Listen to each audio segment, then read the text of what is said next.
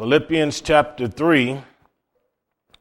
And it's really one verse of scripture that I want to work on, but I'm going to slowly work my way up to that verse. But Philippians 3, verse number, oh, let's say verse number 7 through 10. 10 being our key verse this evening. Philippians 3, verse number 7 But what things were gained to me, those I counted loss for Christ. Yea, doubtless, and I count all things but loss for the excellency of the knowledge of Christ Jesus my Lord, for whom I have suffered the loss of all things, and do count them but dung. Dung being an old English word for refuse or excrement that I may win Christ and be found in him, not having my own righteousness, which is of the law, but that which is through the faith of Christ, the righteousness which is of God by faith. Here's our key text that I may know him and the power of his resurrection and the fellowship of his sufferings, being made conformable unto his death. So let's have a word of prayer. Uh, Father, it's a privilege to be able to fellowship with the saints and to look into the scriptures. And now, for a few moments, as we dive right into this, we pray that you help me to speak clearly, give us all ears to hear. We pray for the help and guidance of the Holy Spirit who leads us into all truth. We're so grateful you so loved this world, you gave your only begotten Son. In Jesus' name, amen, amen, amen. Philippi was a city that was named after Philip II, who was the father of Alexander the Great. Philippi was a city that was known for its gold mines. So it was a very popular place, even a famous, prestigious place. A number of battles were fought there. And with all of the changes in the Roman leadership, the name of the city continued to change. And Philippi was actually one of those originally Greek cities that became a Roman municipality whose main language was Latin. They know this from the archaeological material remains that have been found, as well as from a lot of ancient writings. But within this city, there was a Jewish, a small Jewish group of people. And then, as we can see here from Paul's missionary journeys, there also was a small group of Christians. I say small, I'm not really sure how many there were, to be quite honest with you. We know from the book of Acts that Paul found some ladies by a river praying, and he went down there and began to witness. And a lady and her family gave her heart to the Lord, and everything kind of just started changing from there. But uh, notice as Paul is dealing with some of the preceding verses, he says in verse 3 that we're, the, we're of the circumcision. He's saying that we're of the Jewish persuasion, which worship God in the Spirit. Now, that's exactly what John 4 teaches about Jesus when he was talking to the woman at the well in Samaria. So you don't even know what you worship, but we worship the true God. He said, now is the time for us to worship the Lord in the Spirit. And he says in the last sentence of verse 3, we have no confidence in the flesh. And then he goes so far as to explain to us what that sentence means that we have no confidence in the flesh. And he says, though I might have confidence in the flesh. So he's saying, I have a reason to be happy about my background. And I have a reason to, to boast about where I came from and about my roots. And this is where he begins in verse number five. And you can see he says, I was circumcised the eighth day. Well, that is what the law, the Mosaic law taught. But circumcision, of course, came from back with Abraham, several hundred years before Moses ever was born. This also tells you that Paul's parents obviously were devout because it tells us in the book of Acts that he was the son of a Pharisee. So Paul had people over him looking out for him that were making sure that he, his life as an infant was in accord with the Old Testament scriptures. And so on that eighth day, he was circumcised, which was a sign of God's covenant with Abraham in every male child's flesh. Every child had to be circumcised if it was a Jewish child, obligated to be circumcised. When he said I'm of the stock of Israel, he's speaking specifically of the fact that is his nationality. He's claiming lineal descent from Abraham, Isaac, and Jacob. Jacob being the name that Israel is synonymous with the name Israel. So notice how he's outlining all of this. He's, he wants people to know his credentials. He does this again in Romans 11 and also in um, 2 Corinthians chapter 11, where he talks about him being of the nation of Israel and been circumcised and a Hebrew of the Hebrews. So of the tribe of Benjamin. Why does he need to mention his tribe? Because even amongst the, the Greeks and the Romans, your tribal affiliation was important. So now you've got people coming out of sin into the kingdom of God, and people still are interested in that kind of a thing. Benjamin was the son of Rachel. Jacob loved Rachel. And when Jacob prophesied a blessing over, over uh, Benjamin, he told him that he'd be ravenous like a wolf. He'd, he'd kill his prey in the day and divide the spoil at night. And then, of course, with Benjamin, we know that uh, the story with Joseph, Joseph made sure that Benjamin got double portions and triple portions and even more. When it came to the raiment and everything, when Benjamin had the allotted portion of land distributed to him in Joshua's day, he got a nice big uh, fat part of the land in the southern part. The tribe of Benjamin, when all the other regions rebelled against the king, uh, King uh, during uh, Rehoboam's day, Benjamin was still one of those in the regions that held to fidelity with God and walking with, uh, with the king. So this man obviously thinks that the tribe of Benjamin is important. King Saul was of the tribe of Benjamin. Let's not forget that.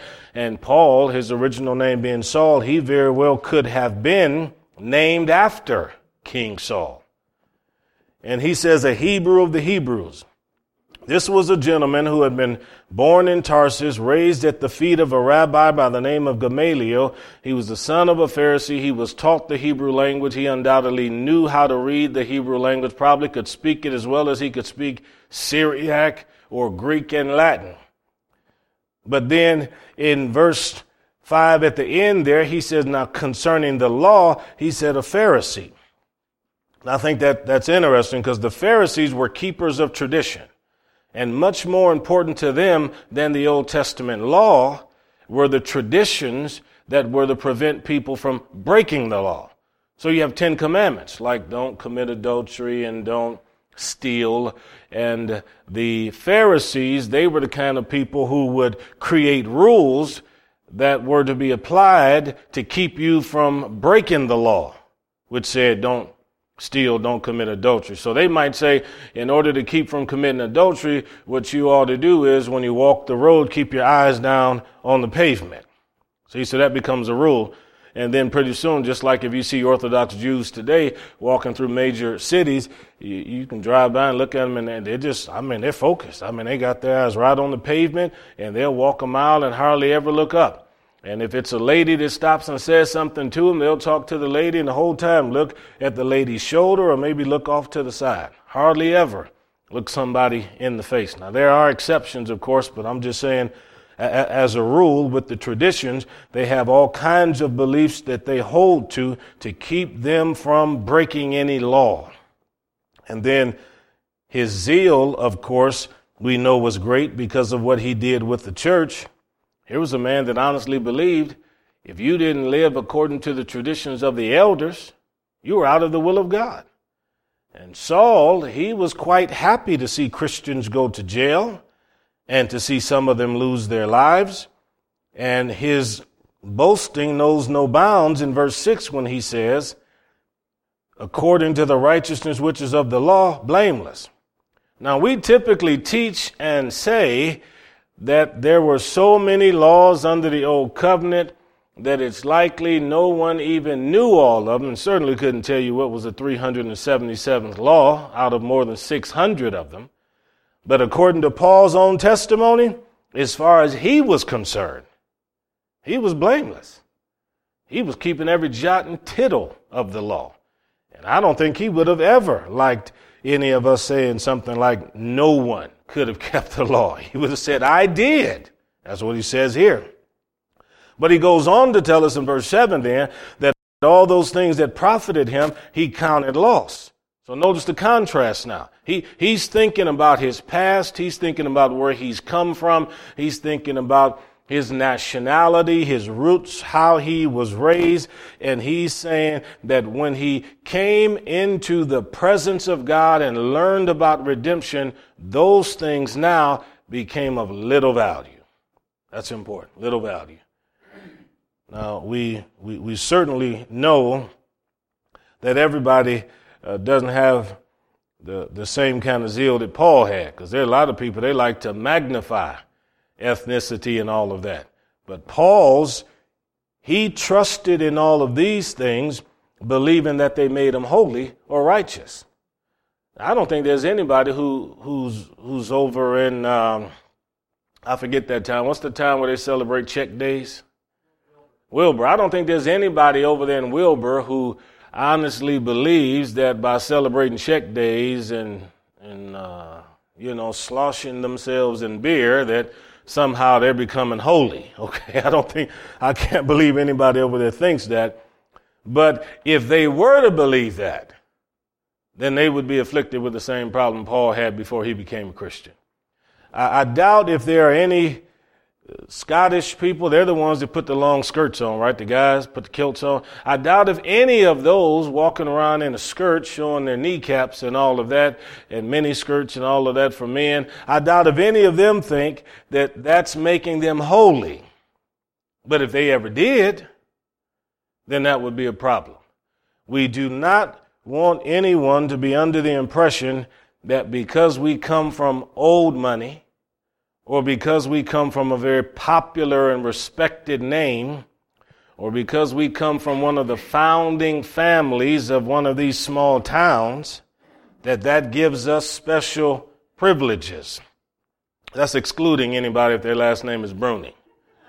So, so under, understandably then, Paul, he's, he, he's taken a look at all of this and he's saying, yes, doubtless, I count all things a loss for the excellency of the knowledge of Christ. So he puts the knowledge of Jesus way up here and all of this other stuff that he used to value and esteem. He now considers that to be nothing more than dung.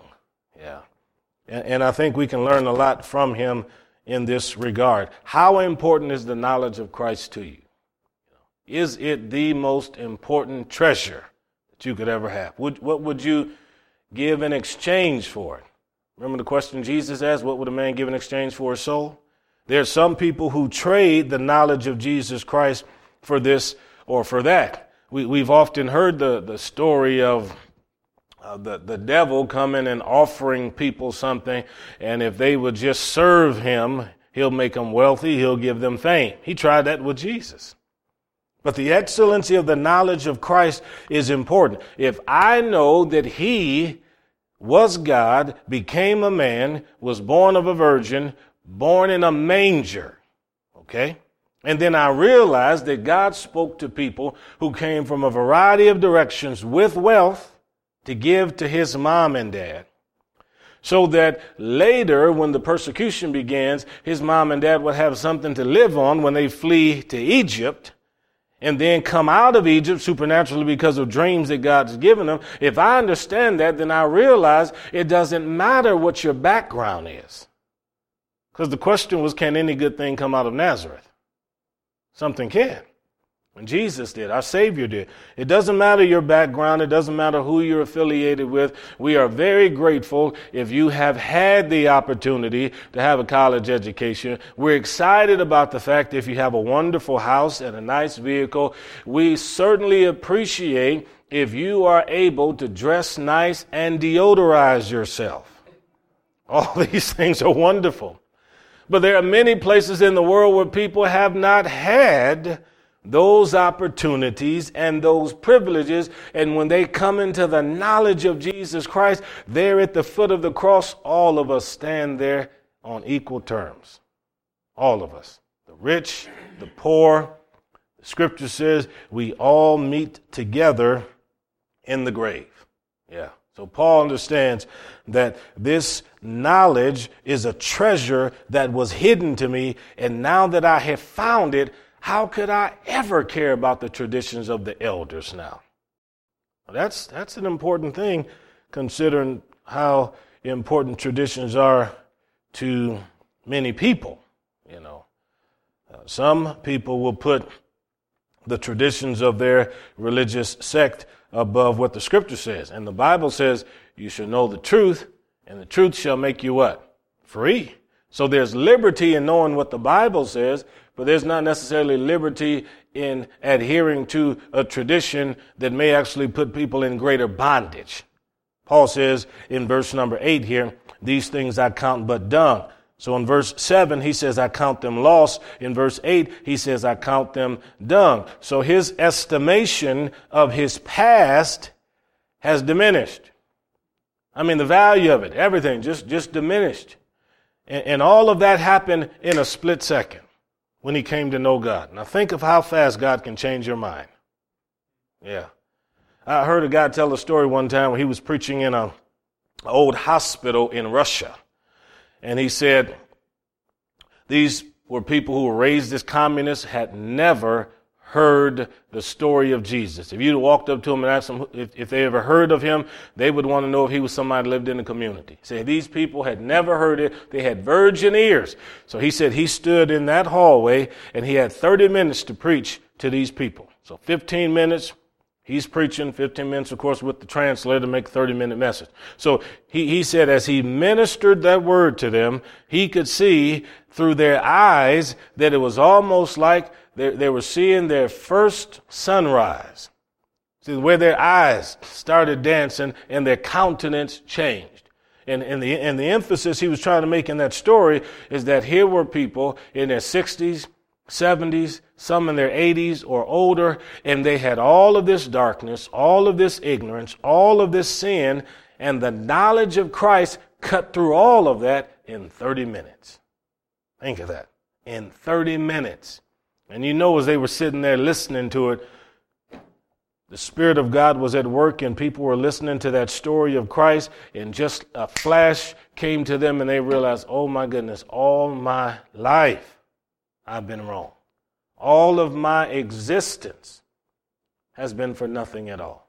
Yeah, I've wasted so much time. And this is what Paul is saying. If a man says that his, his, his lineage and his past and his affiliations are nothing more than dung, that tells you what he thinks about it. Because there's not a person in here that is, is even interested in that sort of thing. Now, you, you walk your dog, and of course, your dog likes that sort of thing. He likes to lay down and roll around in that, but no, no human being is interested in that. And he uses it to demonstrate what he considers his past. So verse 9, he says, I want to be found in him, because he said, I want to win Christ. I want to be found in him, not having my own righteousness, which is of the law. The reason he calls it his own righteousness is because here was the law, and the law taught him how he could have status with God, how he could have a relationship with God. And you know the law could bring to people eternal life because they asked Jesus that. They said, Well, good master, what shall I do to inherit eternal life? That, was, that question was asked to him twice. And one time Jesus responded and said, What saith the law? Love the Lord your God with your heart, mind, soul, and strength. Well, the second time it was asked to him, then Jesus responded and he said, What do the scriptures say? What does the law say? So you should keep the commandments. Don't commit adultery, don't steal. Man said, All these I've kept from my youth. But the Lord said, One thing you lack, you have not given what you have and, and sold what you haven't given to the poor. So you, you notice then they had eternal life on their mind. They were interested in how to receive it. Jesus told them how they could get it. But yet, after the cross, and Jesus sends out the apostles and they go everywhere preaching the gospel, there's a jail shaking that's taking place. And somebody says to Paul, What must I do to be saved? And Paul doesn't say, Go and do the law. Paul says, Believe upon the Lord Jesus Christ. Thou shalt be saved. Similar questions, different answers. See? Different answers. And when, when Paul tells the man, believe upon the Lord, now we understand then, if we put our faith in him, we're saved and we receive eternal life. Coming back here to verse number nine. Outside of Christ, any righteousness that someone boasts of, it's their own. It's their own. It's a self righteousness. It's a self arrogance. It's self reliance. It's a form of pride. Any religion, doesn't matter what it is. If a person is Jewish today and has denied the blood of Jesus and the atoning death of Jesus on the cross, they are still living according to their own righteousness. And Romans 10 says that. Having a zeal, but not according to the truth. They have a zeal, is what Paul said about his own countrymen, Jewish people. So, verse number nine, but that which is through faith of Christ. Now, here's an interesting thought. If you look again at verse 5, you can see he was circumcised the eighth day. So, all of this takes us right back to Abraham, because Abraham is the one that received circumcision, had to, had to perform it on himself and then on his kids, and right on down through his grandkids and through the nation of Israel.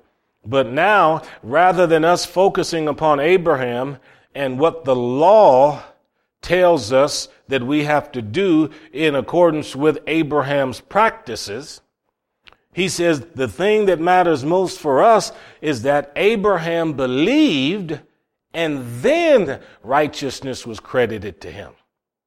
You say, well, what, what, are you trying to say? I'm saying that circumcision didn't save Abraham. He was saved before he ever was circumcised.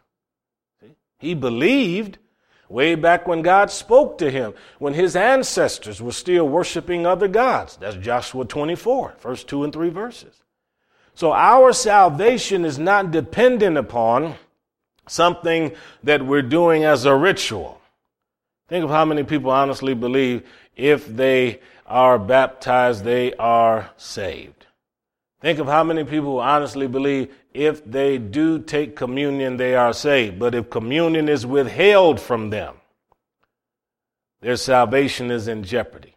I've met a lot of people tormented by those kinds of thoughts. Here's what Paul says in verse number nine it's a righteousness which is of God by faith. The day you acknowledged your trust in the Lord Jesus Christ, that was the day that God credited you with a righteousness you didn't necessarily deserve or earn, but it became yours. Yeah. And it's, it's like the old story of the, the guy who came home from the military, was a GI guy and didn't have a whole lot of money, but he needed to go to the bank, and this is a true story, and, and needed to take out a loan of $600. So he goes to the bank, and sure enough, there's a long line of people. He waits his turn. He gets up there to the window, and he's telling the lady he wants to take out this loan. Now he's telling the lady about him being in the military and how he was in the war, World War One, and he's talking about all the trouble that was involved with that, the people that lost their lives. And the lady said to him, "Well, just hold on. I'll be back, and I'll." Come and uh, finish up this stuff with you. Well, she went away. Five minutes went by. She hadn't come back. Ten minutes went by. She still hadn't come back. There's a line of people behind him getting restless, wondering what's going on. They're starting to murmur and complain. And then finally, after about 35 minutes, here comes a teller around the front. She's got the bank president with her, and the bank president has trailing him several reporters. And so, you know, everybody's wondering what exactly is going on.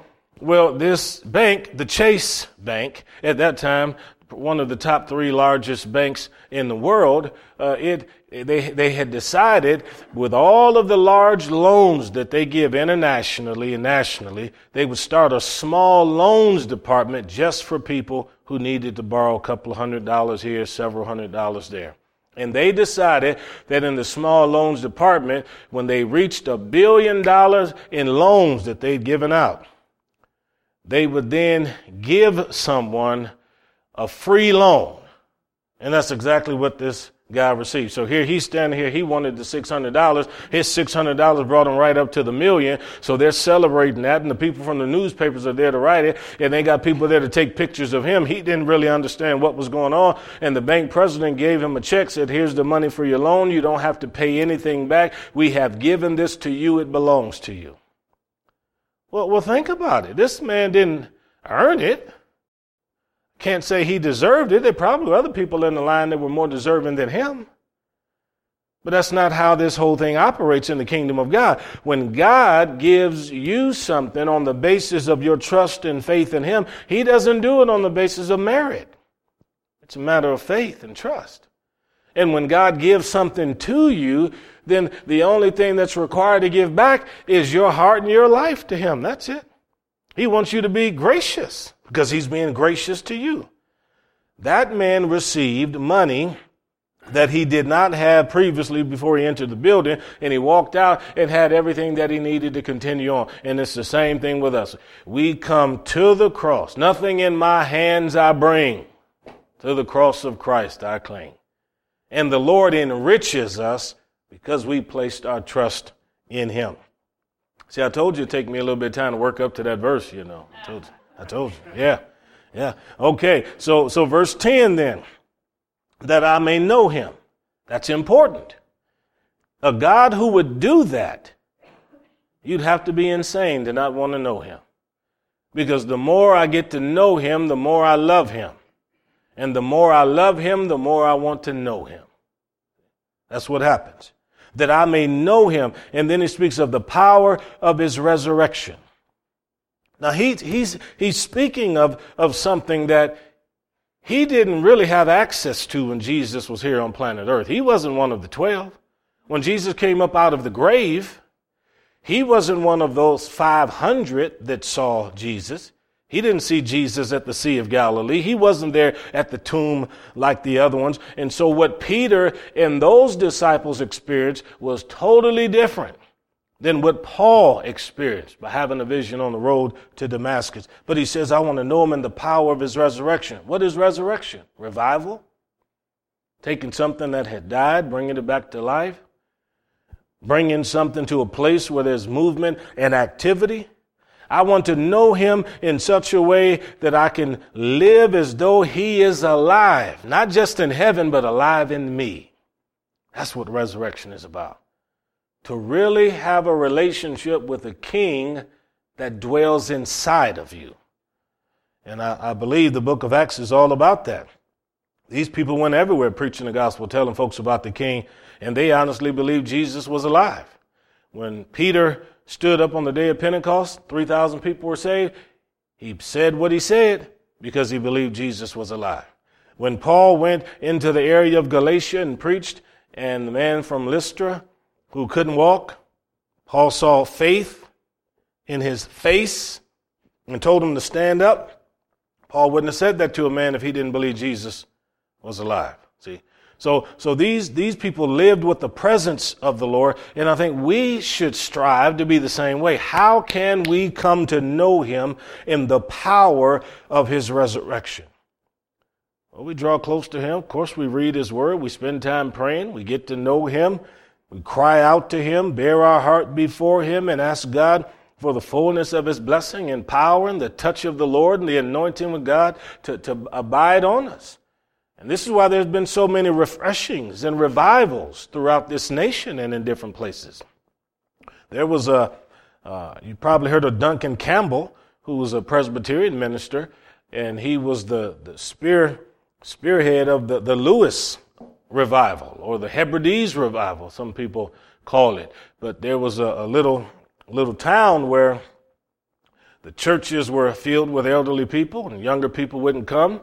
And so some of the men decided, why don't we get together and pray and just ask God for a visitation in our community? Now, this was back in the, the 1940s and 50s. This is when all of this was, was starting up. And so, right about 1949. And so they, they got together, they prayed all night, prayed until the morning. And this went on for three weeks. They just kept praying. I mean, people were laying, men were laying prostrate on their backs, crying out to God, and there was no more than 30 of them just praying all night, talking to God. Well, one evening they realized the presence of God was so real in there that they knew something was going to happen. So they called, they sent word for a preacher, Duncan Campbell, to come and hold a meeting for him. He got there, preached the meeting. First night, nothing happened. He, and they said, don't worry about it. We're just going to keep praying. So sure enough, they went back to prayer that evening. And at the same time, at 3 a.m., as they were praying, there were two elderly sisters. One was 84, the other was 82. They were in their home praying, asking God to do something in their little area. And they said that when they all got up to go home at 4, 4.15 or so in the morning, said as they were walking home, you could see lights on in all of these different houses along these farm roads because people were being seized by conviction. They were being awakened by God, and one house after another had a person or persons in it that were up praying and crying out to God. They said every shop became a pulpit, every home became a sanctuary. Said every heart became an altar as people were praying, and crying out to God. They would, they would walk outside, they'd say in the parking lots, in the market area, said people would be laying down with their face in the dirt, just crying out to God, weeping because they were under conviction. This thing lasted a long time. Here were some people that found out you could know God in the power of his resurrection. See? They had a formal service, but they really wanted something that would take them deeper and something that would minister to the younger people. So this is what Paul was wanting, to know him in the power of his resurrection. He did not want to know him as the, in the formalism in which the Pharisees knew God. He Wanted something totally different, not a form of godliness. He wanted the reality of the presence of God. And then he said the fellowship of his sufferings. How do we enter into that? Jesus said, take up the cross and follow. Yeah, every day of your life. You have to die to self, die to your will, die to your own emotions and feelings and sentiment sometimes. You're not supposed to live according to your emotions. You live according to what the word teaches. That's how you live. And if you allow yourself to be dominated by your emotions, the adversary will keep you on a roller coaster all seven days of the week. You'll be up on Monday, down on Tuesday, back up on Wednesday, down on Thursday, back up on Friday, down on Saturday, hoping that Sunday you can get back at, up to the top of the hill. So, the fellowship of his sufferings. How could Jesus endure the cross, despising the shame, and yet still have joy? See? So, to enter into his sufferings is also to enter into everything he had to utilize in order to overcome all of that. So, Christians who serve the Lord and have a relationship with Jesus, they know what it is to suffer because we're persecuted for what we believe. Persecution comes in different ways. My wife was reading to me just earlier about some churches out in California now that because they're singing in church, each church is being fined $10,000. That's a, that's a form of suffering. How are you going to fine somebody $10,000 for singing to their God when they gather? But somebody believes they have the power to do it. Yeah. And around the world where there's persecution of Christians, you think about what ISIS used to do when they would take the Christians and then crucify them out in the middle of the, the square of these little villages? These Christians didn't ask for that. But when you signed on to become a Christian and a follower of Jesus, we go from faith to faith and glory to glory, and there's not a one of us that really knows what's up ahead in our future. It's safer in some places, but when we sing songs like Lead Me, Lord, and I'll Follow, takes on a different meaning when you really have to go somewhere and it's going to bring trouble into your life. And God knows it's going to bring trouble into your life. And He specifically leads you on a path that's going to bring trouble to your life. He's not bringing it, but the devil is bringing it. The Spirit of God says in three of the Gospels that the Spirit of the Lord led Jesus into the wilderness in order to be tempted by the devil. So that, that's the path, folks. That's the path. And to, to be you know, in the fellowship of his sufferings, that means we, we sometimes have to deal with all the pains that come with that. And then it says being made conformable to his death. Every time I see that sentence, all I see is me carrying the cross to Calvary. God getting me ready to die, putting me in a position so that I'm pliable enough in his hand that he can take my will and he can take all of my thoughts and he can put them on an altar and they'll die. That's what it means. That's what it means. Because until I die, he can't live in me and through me like he wants to. And it's the same with you. God wants to be able to think His thoughts through you. He wants to live His life through you. He wants His resurrection power manifested in you and through you. The only way that can happen is you have to be able to suppress that old man, or as the Bible says in a better way, reckon your old man dead. So once you become a Christian, then you just have to believe, Father, I'm trusting that you are going to help me in the midst of this temptation, that I am now dead to that, and it has no power and pull on me. That's where you begin praying. And God's making you conformable to his son's death. I think of the many people who went to the mission field and when they packed their clothes and their luggage, they basically were packing their clothes in a coffin because many of them left and never came home. Never came home. Yeah. I'm thinking of the Gortner uh, family. They, they used to be in, in northern Nebraska, up in uh, western part of the state. There was a gentleman, uh, Narver, Narver Gortner, who was a Methodist preacher. Well, He messed around and fell into the full gospel way and then ended up as a, a, a preacher in, in a Pentecostal church. And his parents ended up becoming missionaries in Africa.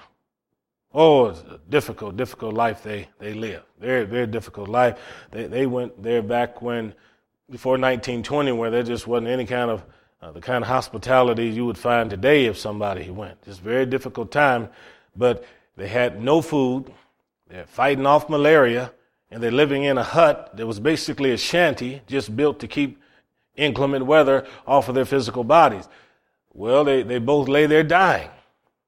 And, and the husband, he's in a little, uh, kind of like a little bed over here and, and the wife, she's on the other side in a little makeshift bed, and they're both laying there dying. And he laid there because they were too weak to get up and do anything. He died. There's no doubt. He died.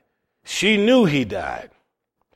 And she kind of rose herself with all the strength she had off that bed and on her belly and on her elbows, crawls over there to where her husband is just so she could lay her hand on that dead body and say, uh, darling, I'll see you soon. I'll be coming to join you in glory. And then she turned herself around, crawled right back over there on her belly, was able to get back up there in that bed and had a little piece of paper and wrote about the last hours of her husband and about what she did. That's the only way anybody knew. And then she laid there and put that little piece of paper and that pencil on her and then laid there and died. Here they went over there to give their lives for people. They led a lot of people to Christ. But yet they were in a place that was inaccessible to a whole lot of people. And by the time it was discovered, it was all too late, you see. But here's somebody that entered into the fellowship of his sufferings. I knew of a, a, a preacher named Brown George. You would think, you would have thought his name would have been George Brown, but it was Brown George. And he, he became a Christian. And, and these different tribes, they did not want Jesus being preached to them.